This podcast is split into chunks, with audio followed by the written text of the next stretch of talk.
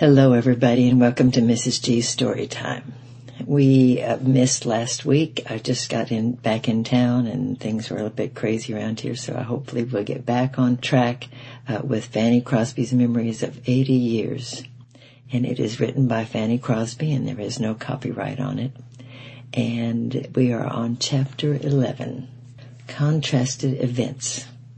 Not many months after the visit of General Scott, vague rumors of the spread of Asiatic cholera came to our ears. By autumn, the dread disease had swept over Europe, slaying its thousands and putting the inhabitants of the infected cities into a panic. The winter of 1848 was favorable to the spread of cholera. A mild, damp, muggy atmosphere prevailed, and the physicians in our city began to predict that we were certain to be visited by the terrible scourge within the year.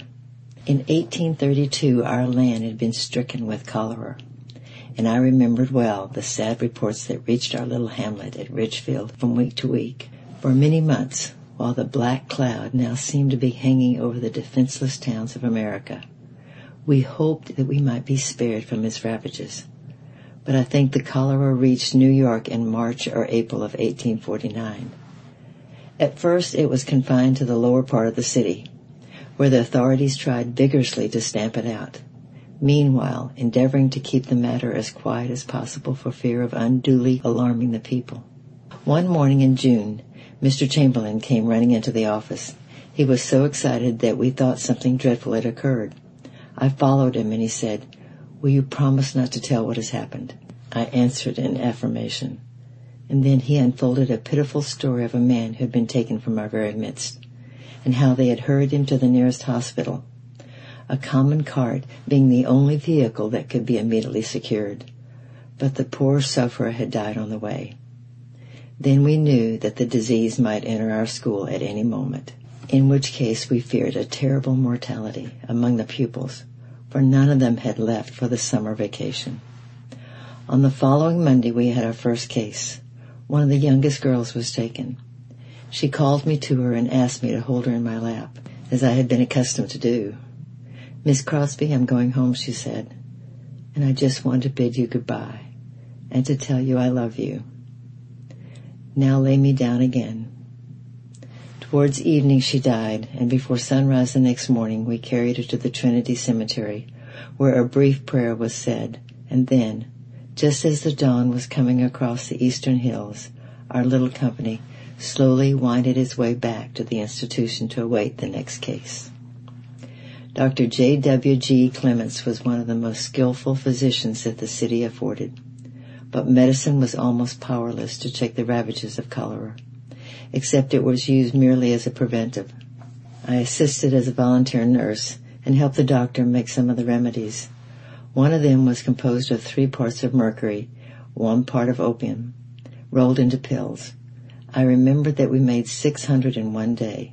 At the appearance of anything like the symptom of cholera, we administered a very generous doses of these pills, which proved to be efficient remedies in half of our 20 cases, 10 terminating fatally. I shudder when I recall those days, for frequently the stillness of the night, while I was watching at some bedside, would be broken by a hoarse cry. Bring out your dead! From some of the city officials as they knocked at the door of the bereaved household.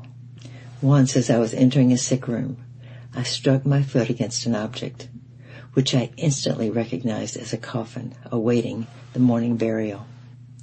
When the 4th of July came, Dr. Clements and Mr. Chamberlain insisted I was to go to Brooklyn for a short rest. But at the end of three days I was summoned back to the institution to welcome, with the customary poem, the great Irish temperament advocate, Father Mathew. And the brief sojourning of a grand old man in our midst was like the visit of an angel to a house of death. Daughter, are you from Ireland? he asked after I had warmly praised the deeds of his countrymen in their struggle for independence. No, I was obliged to reply, but I love Ireland. Then the kind of patriot of temperance laid his hand reverently on my head and his touch seemed to me like that of a saint who had been permitted to lay his abode in heaven for one single moment to cheer the desolate children of earth. Not many days after his visit, I felt I had some symptoms of cholera myself, and during the day I walked about a great deal and took a large quantity of the cholera pills, for I was well aware that yielding to the disease practically meant death. Yet I did not tell anyone of those around me, lest I should frighten them. But I excused myself at six o'clock, saying I had been several nights almost without any sleep, and after a good night's rest, at eight the following morning I awakened to find myself in perfectly normal health. When, however, it became known that I had been in danger of the disease, there was a hasty consultation, after which Mr. Chamberlain announced that I was to leave for the country on the 1st of August.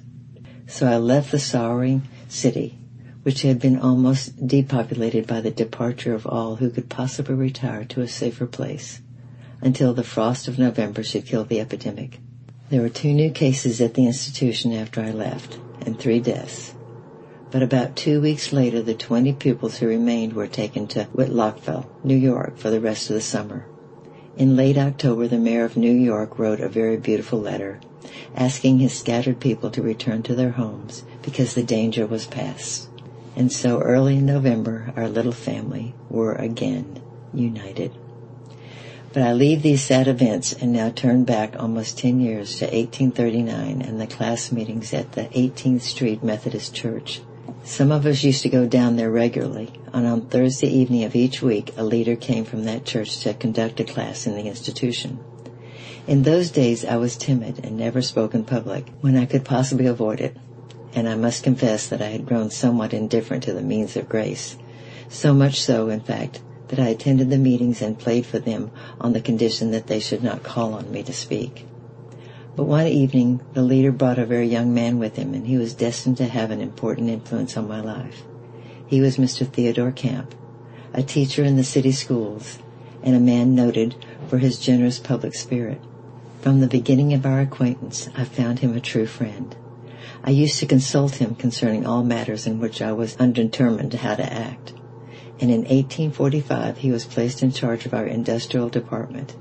And then we used to attend class meetings together, but he never urged me in religious matters. And yet I owe my conversion to that same friend, in so far as I owe it to any mortal. By a strange dream I was aroused from the comparative state of indifference. Not that that dream had any particular effect in itself, except as a means of setting me to thinking. It seemed that the sky had been cloudy for a number of days, and finally someone came to me and said that Mr. Camp desired to see me at once. Then I thought I entered the room and found him very ill. Fanny, can you give up our friendship? he asked. No, I cannot. You have been my adviser and friend. How could I do without your aid? But he replied, why would you chain a spirit to earth when it longs to fly away and be at rest? Well, I replied, I cannot give you up of myself, but I will seek divine assistance but will you meet me in heaven? Yes, I will, God helping me, I replied. And I thought his last words were, remember you promised a dying man. Then the clouds seemed to roll from my spirit and I woke from the dream with a start. I could not forget those words. Will you meet me in heaven? And although my friend was perfectly well, I began to consider whether I really would meet him or any other acquaintance in the better land if called to do so. The weeks sped on until autumn of 1850, when revival meetings were being held in the 30th Street Methodist Church.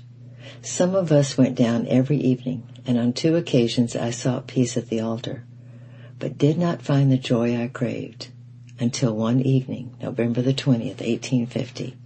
It seemed to me that the light must indeed come then or never, and so I arose, went to the altar alone, after a prayer was offered, they began to sing that grand old consecrated hymn, Alas, and did my Savior bleed, and did my sovereign die? And when they reached the third line of the fourth stanza, Here, Lord, I give myself away. My very soul was flooded with a celestial light. I sprang to my feet shouting, Hallelujah! And then for the first time I realized that I had been trying to hold the world in one hand and the Lord in the other. But my growth in grace was very slow from the beginning. The next Thursday evening I gave a public testimony at our class meeting. When I finished, the tempter said to me, well, Fanny, you made a good speech, didn't you? And I realized once that this was the old pride returning again to reign in my heart. For a few days I was greatly depressed until a kind friend suggested that I must go back and do the first works quickly, which meant that I had not made a complete surrender of my will. And then I promised to do my duty whenever the dear Lord should make it plain to me. But not many weeks later, Mr. Stephen Merritt asked me to close one of his class meetings with a brief prayer. My first thought was, I can't. And then the voice of conscience said, but your promise. And from that hour, I believed I had never refused to pray or speak in a public service, with the result that I have been richly blessed. That is the end of chapter 11, and next time will be chapter 12, Literary and Musical Memories. I love you, I'm praying for you, and bye bye for now.